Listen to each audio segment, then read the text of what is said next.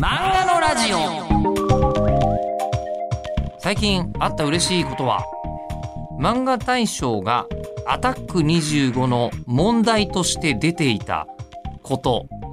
そうなんですよ。どうも日本放送のアナウンサーにしてえ漫画が好きすぎて、えっと、漫画大賞を設立したメンバーの一人でございます、まあ、いわゆる言い出しっぺですね、えー日本放送の吉田久典です。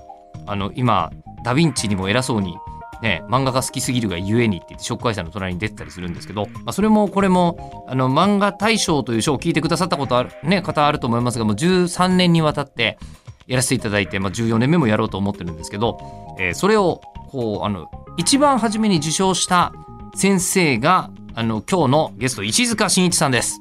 はい、えー受賞した作品は「学みんなの山」そして今あのブルージャイアントシリーズ連載中。であのめちゃくちゃあのこう嬉しいことを石塚さんこの収録の時言ってくれたんですよ。ね、あの実はブルージャイアント始めた時に漫画大賞を取りたいと思って始めた本当ですか？みたいな。もうこう言っちゃなんですけど、もうサービストークだなと思ったんですけど、ものすごいマジトーンだったんですよ。でもこれをもうポッドキャストで聞いてもらえると思って、もうこちらとしてはもう制作者冥利に作り、尽きるじゃない？ショーの。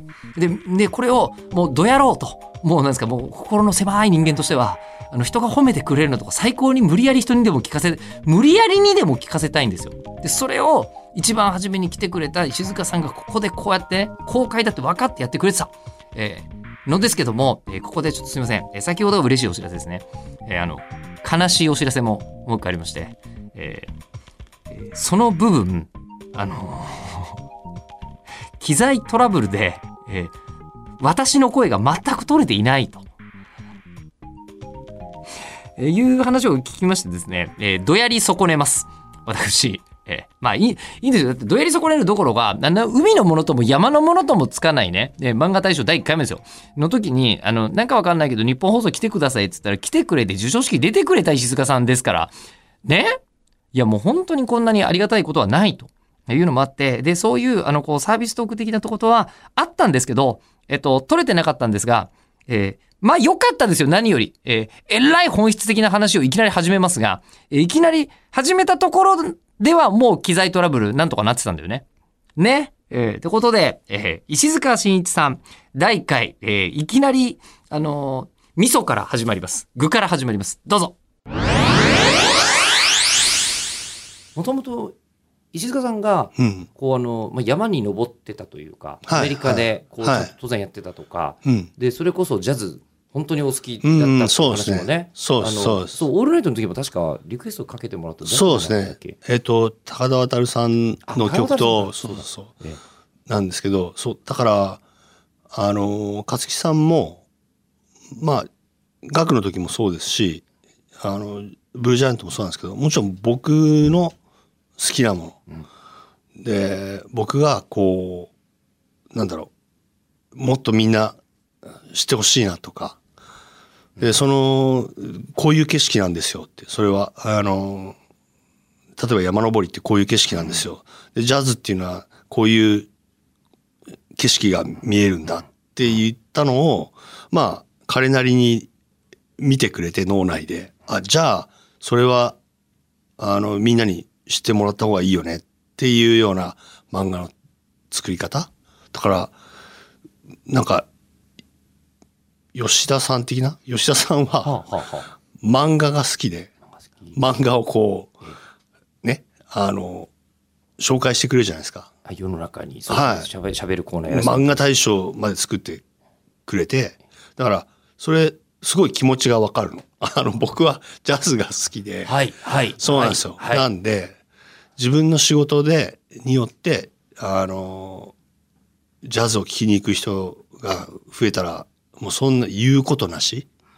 山登りもそうですけど、そう、それがしたい。だから、おい、石塚、お前は漫画が描きたいのかって言われたら、もしかしたらクエスチョンマークがつく可能性があって、まああの、いや、漫画が描きたい。漫画で伝えたいんだけども、でも、もっと、それをもっと超えるぐらい、その、こう、ね、僕がいいなと思っていること、僕が心救われたなと思っていることを、こう、ね、あの、みんなに知ってもらえたらいいなと思う日々なんですよね。それですごくそれにこうサポートしてくれる勝木さんがいるっていうのがまあ現状です。はえだからでも漫画もうんめっちゃ好きだと思うんですけど、い、漫画漫画僕ですよね。はいい、や好きですよ。あのーどうしてかっていうとやっぱ影響がやっぱありますよね。あの浦沢先生もおっしゃってましたけどやっぱりこううん生きていく上で、まあ、小説の一行だったり漫画のあのセリフ一つだったり映画もそうですしまあそういうものがあの本当に生きていく上でこう変える？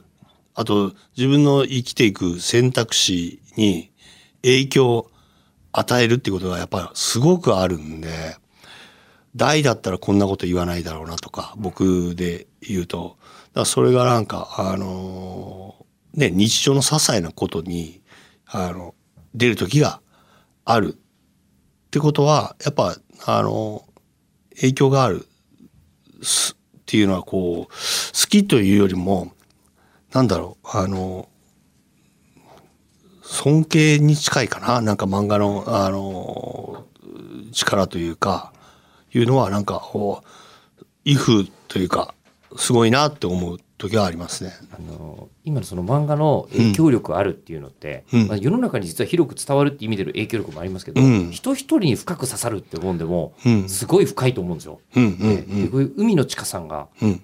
あのそれこそ漫画大賞を取った時にインタビューさせてもらって、は自分ルールって何かあるんですかって聞いたんですい。うよ。んそしたら、うんあの漫画は人の心にとても深く刺さってしまうのでおっしゃっててなので必ず読後感が一番大切って話をされてたんです。うーんすごいすごいいいことを言いますねさすが。さすがだなって、まあ、本当にその時思いましたけど、刺さってしまう。刺さってしまうから、うん、読後感を大切な読後感が悪いものには絶対にしたくないっていう自分ルールがあるっていうお話をうん。海野さんがされてて、なんかそこはあの僕もなんかこうその言葉に乗っかるわけじゃないですけどうんやっぱりね救いであってほしいっていうのはあのどっちかっていうと僕の場合はなんかそこにどうしてもあのこだわりがちなところはありますよね。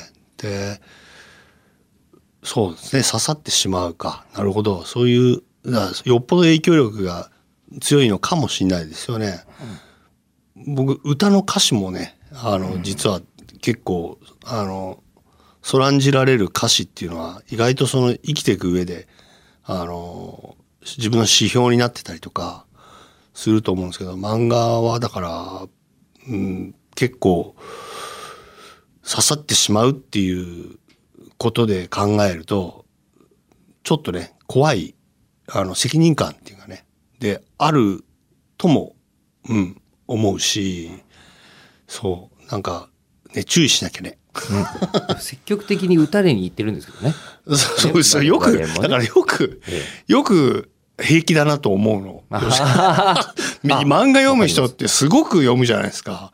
それですごい影響力がやっぱあるので、あの、言葉の力、この間あの、なんだろう、えっ、と、天動説、地動説のあの、地？地位ね。の言葉？ええの強さったらないじゃないですすか。ごいですね。うんだから、あれを、あれ読んだ後に、え何、あの、ギャグ読んだりとか、で、少女漫画から BL 行ってとか、なんかもう、み、よ、読者どうなってんだろうって思でう。雑誌がそうなってるんですよ。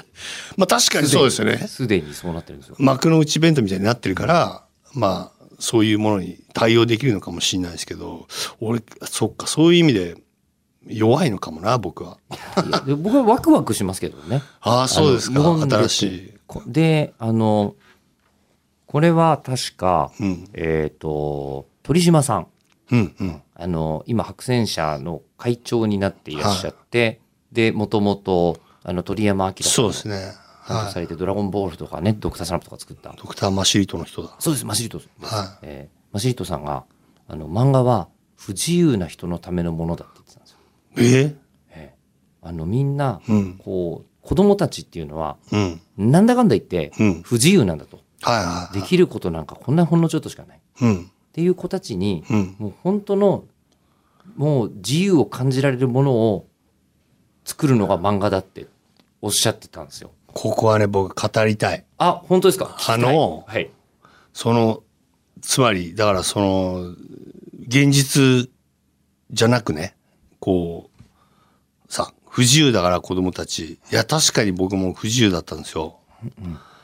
で、まあ、下町に住んでましたけど、なんか楽しいことないかなと思ったら、テレビとか漫画では、ウルトラマンだとかね、あの、まだ仮面ライダーもやってたし、で、あの、そこでは、もうその世界があるじゃないですか。で、あのね、勝木さんにもね、石塚さんちょっとやばいねって言われたんですけど、俺ね、あると思ったんですよ、それ職業として。ウルえウルトラマンっていう職業があると思う？あると思ったの。本当にちっちゃい幼少期ですよ。この世に、あると思ってた。だって、さもああるようにできてるじゃないですか。まあ、もちろん、えええちゃんと制服もあったり、えうん車もあるし、どこにあるんだろうと思ってたし、うんうん仮面ライダーも、あのーどこかでや、これが展開されてるんだろうって 思ってたんですよ。だから、ちょっと少し目指してたところがあって、チビの頃。あの、ヒーロはい、になる。ヒーローになることを目指してたんですよね。だから、まあ、すぐその後に、あの、それがないっていうことを知るわけですよー、。サンタクロースがいないみたいな感じかな。そうなんですよはい。で、多分なんですけど、僕が SF を書かないのはそこだと思う。だからね、まだ恨んでるのかもしれない。恨んでる？恨んでる。ねえのかよ、おいっていう。SF。って思っちゃう。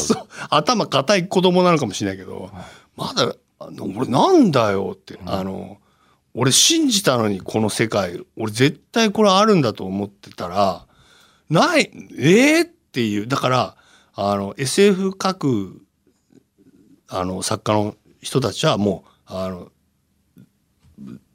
どうぞっていう感じで、僕はもうなんか、あのちょっとね、SF は、な んかなんで俺 SF 書かないんだろうなってよく思ったんですよ。頭が硬いんですよね。だからこう地面の、あの今生きてる人たちの今のあの環境うんの 部分しか書かないことが多いですよね。だからそういう意味で言うとなんか自分に近いその近いというかもう今を切り取る和山さんとかはなんかこうおーって思っちゃう。なんかすいませんね話がそれましたけども。いや全然そうする。いやそうだからはい、SF がこう救ってくれるっていうのと 俺は SF っていうところがちょっとあって。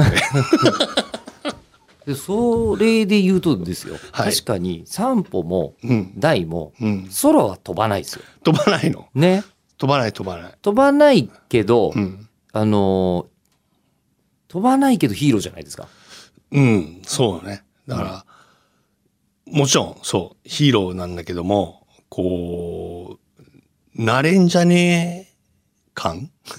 うん、特にね気合い入れたらいけんじゃねえかなっていうのを、こう、あの、読者に、まあ、楽器を取る必要もないし、山に行く必要はないんだけども、なんかああいう感じで生きられるんじゃないかっていうことでは、あの、そう、そういう描き方がしたいなとは思いますね。僕も、なんか、なので、読み物とか、まあ小説も好きですけど、そういう類のものがどうしてもね、好きで、そうそうそう。だから硬いんですよ、頭。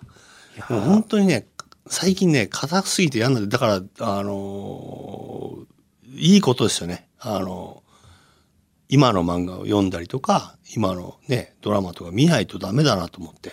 うん。硬いっていうのがうん。別の言い方をするとやっぱブレないんだと思うんですよ。うん、そこも難しいですよね。なんかこう、自分流っていうか、なんかこう、例えば千葉哲也先生だと、やっぱり人間ドラマを書く人だなって思いますけど、あ、こういうのはいいな、こういう形自分のスタイルを持ってるんだなとは思いますけど、同時に、いや、もっとこう、ぐにゃぐにゃしてないと、あの、漫画家としてね、やっていくにはも、ものすごいこう、フレキシブルでいないといけないなと思うのは、あの、漫画大賞のあの選考委員の方々を見ていると思う。え、なぜ？いや、捉えてるもん。だってえ、毎年、捉えてる？いい作品を。その、その時の、あの、いい作品を選んでるなって、すごい、あの、ああ、そうなんだって思うので、だから、あの、だって、読者って今を生きてますもんね。あの、今日。だから、去年の読者とも違うし、まあ、あの、なので、だから今を捉えていくっていう意味では、僕も、あの、ぐにゃぐにゃして読んでいかなきゃなーって、うん、楽しく。だからちょっとあれかな、あのーなんだろう、自分にか、課してるから、プレッシャーになってるのかな。これね、僕二つ言っていいですか？はえっと、まず、えっと、一つい。うん、が、あの、浅田さんっていう、うん、こう、ジャンプにいらっしゃって、えっと、ワンピースの、はい、えっと、初代の連載、立ち上げは別の人だ。ってすごいうん厳密に浅田さんはおっしゃるんですけど、はい、担当やってて、は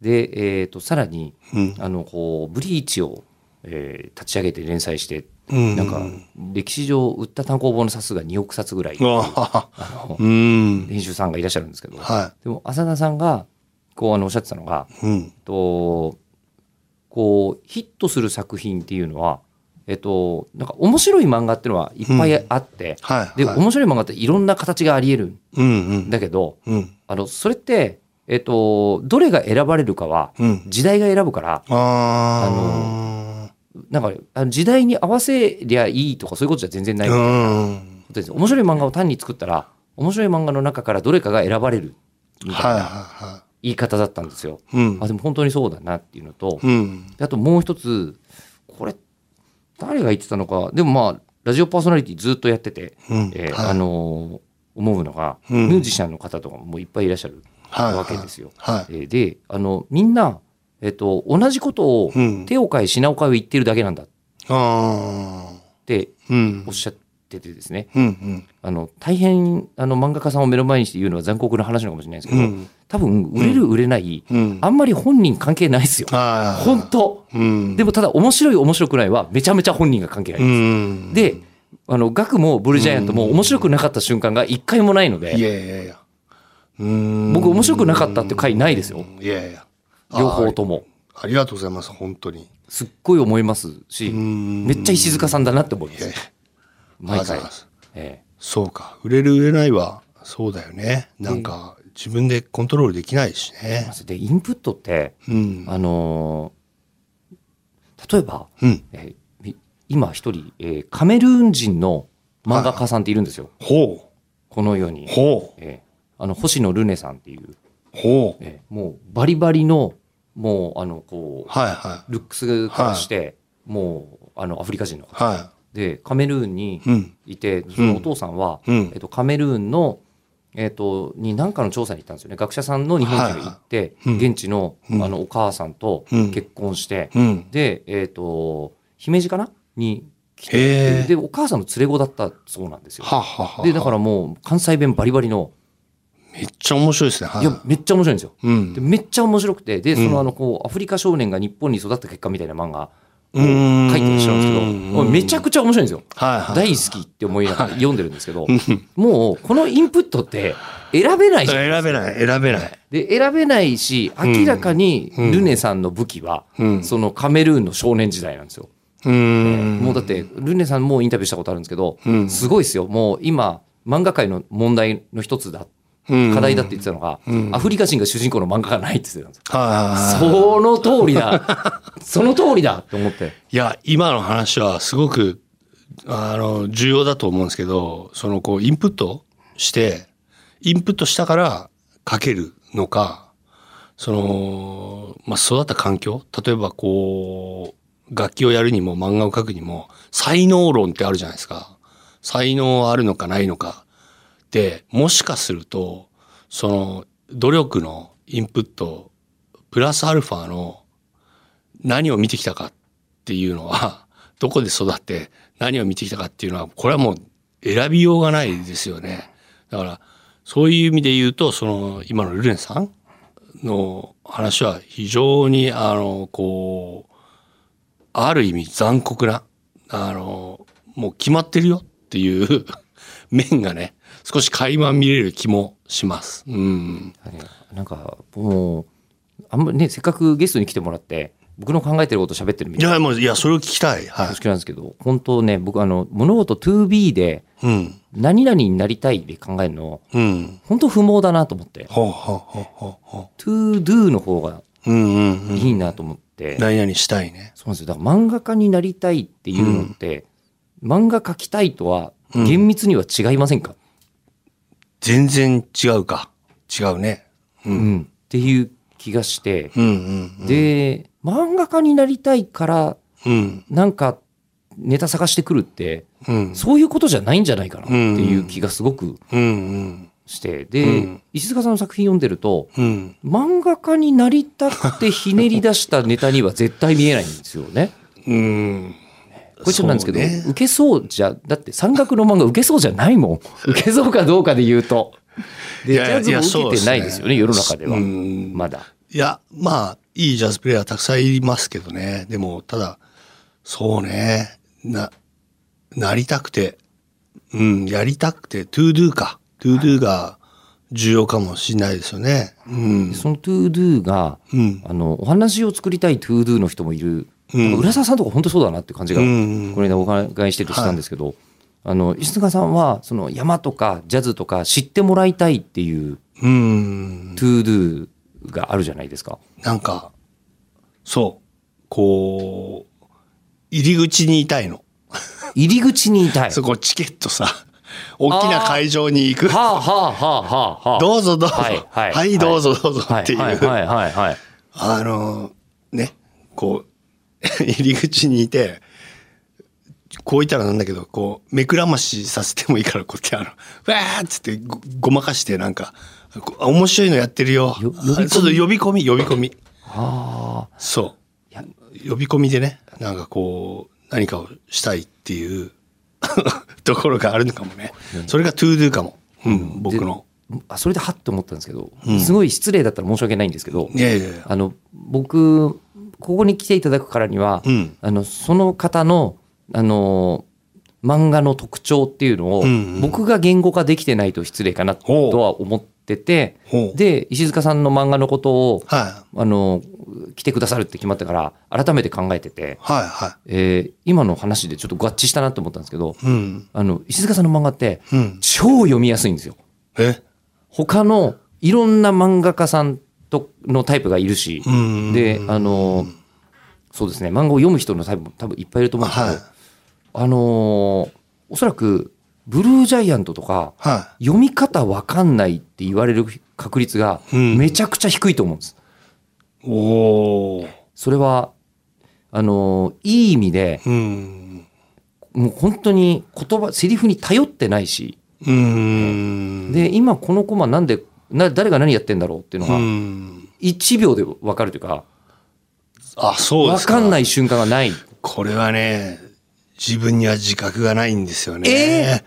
でまあ、読みやすくあろうっていうのが、え漫画を描いていく、あの、読みやすくありたいっていうのは、いくつかその要素があるじゃないですか。感動してくれたらいいなとか、あの、のよ中の読みやすくありたいっていうのは、すごい上位。上位うん。いや、もう一番上ぐらいかな。なんかこう、あの、戻ってね、これ何だったんだってならないようにしたいっていうのは、それこそ本当に、浦沢先生の漫画も、全く、なんて言うんだろう、こう、あって言って、読みやすさの、まあ、をずれてない先生ですから、広金先生もそうですし、だから僕が結構いいなと思う先生たちの特徴がその読みやすさかもしれないですね。でまあでも僕の漫画がそうなってるかというと案外自信なくて、あのーまあ、勝木さんもいろいろこう試したい人なんで、あの、こう、漫画でもジャズをやろうとしてるわけですよね。こう、なんか あ新しい手は、手法はないかとか言って、こう、いつも絶えずなんか、そのこう、ストーリーだけじゃなくて、構成であるとか、いろいろ変えてみよう。いろんなこんな風なやり方でやってみたら面白いんじゃないかってやってるんで、不安になる時あるんですよ、二人で。これ、大丈夫かなっていう。なんかこう、入れ子になる時とか、はい時間がなんか、あの、変な風に入ってきたりとかいう時に、これ、つながるかなっていう心配とかはあるんですけど、でもまあ、読みやすいって言っていただけると、ちょっとほっとしましたね。はい。でその読みやすさがうん。あのそのふ深い世界へのうん。もう入り口にいたいって。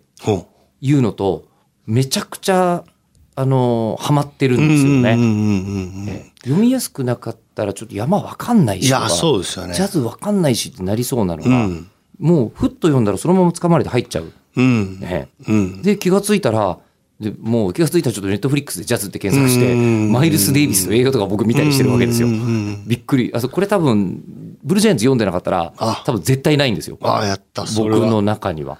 確かに、そう。あのー浦沢先生との話でも言ってましたけど、あの、手塚先生がうんちくは入れてないっていう、言ってましたけど、やっぱ、うん、本当は、なんか、ジャズが例えばすごい好きだと、あの時ああでこうで、あの、マイルスがどうでこうでっていうのは多分あると思うんだけど、やっぱね、なんたってあの、チケット渡す人ですから、入り口で。あの、まあ、見てってください。ちょっと、あの、覗いてってくださいっていうのが役割なんで、あの、本当のイントロですよね。あの、その、謎は中にあるっていう。僕の漫画はもう入り口であって、実際のものは中にあるよっていう役で言うと、そうですね。あの、シンプルに、うん。ね、入り口に立ってる人じゃないといけないなと思います。はい、第1回でした。今回もね、あの、4回ぐらいのシリーズにはなるんで、最後まで聞いてもらいたいと思いますが、あの、勝木さんという担当編集のお名前がちらちらと出てきてるじゃないですか。え次回はその勝木さんがいかにキーマンであるかみたいなお話が多くなります。で、え漫画作家さんと編集者さんの関係ってのは、なんかやっぱり他とはね、違う特別なものがあるじゃないですか。そこに何かね、踏み込む感じのお話だったりするんですよね。で、ブルージャイアントの最新作、あの、こう、エクスプローラーとかを今ご覧になっている方は、あーって思うような話がちょっと入ってますんで、えーお楽しみに。次回配信は5月16日日曜日午後6時予定です。また聞いてください。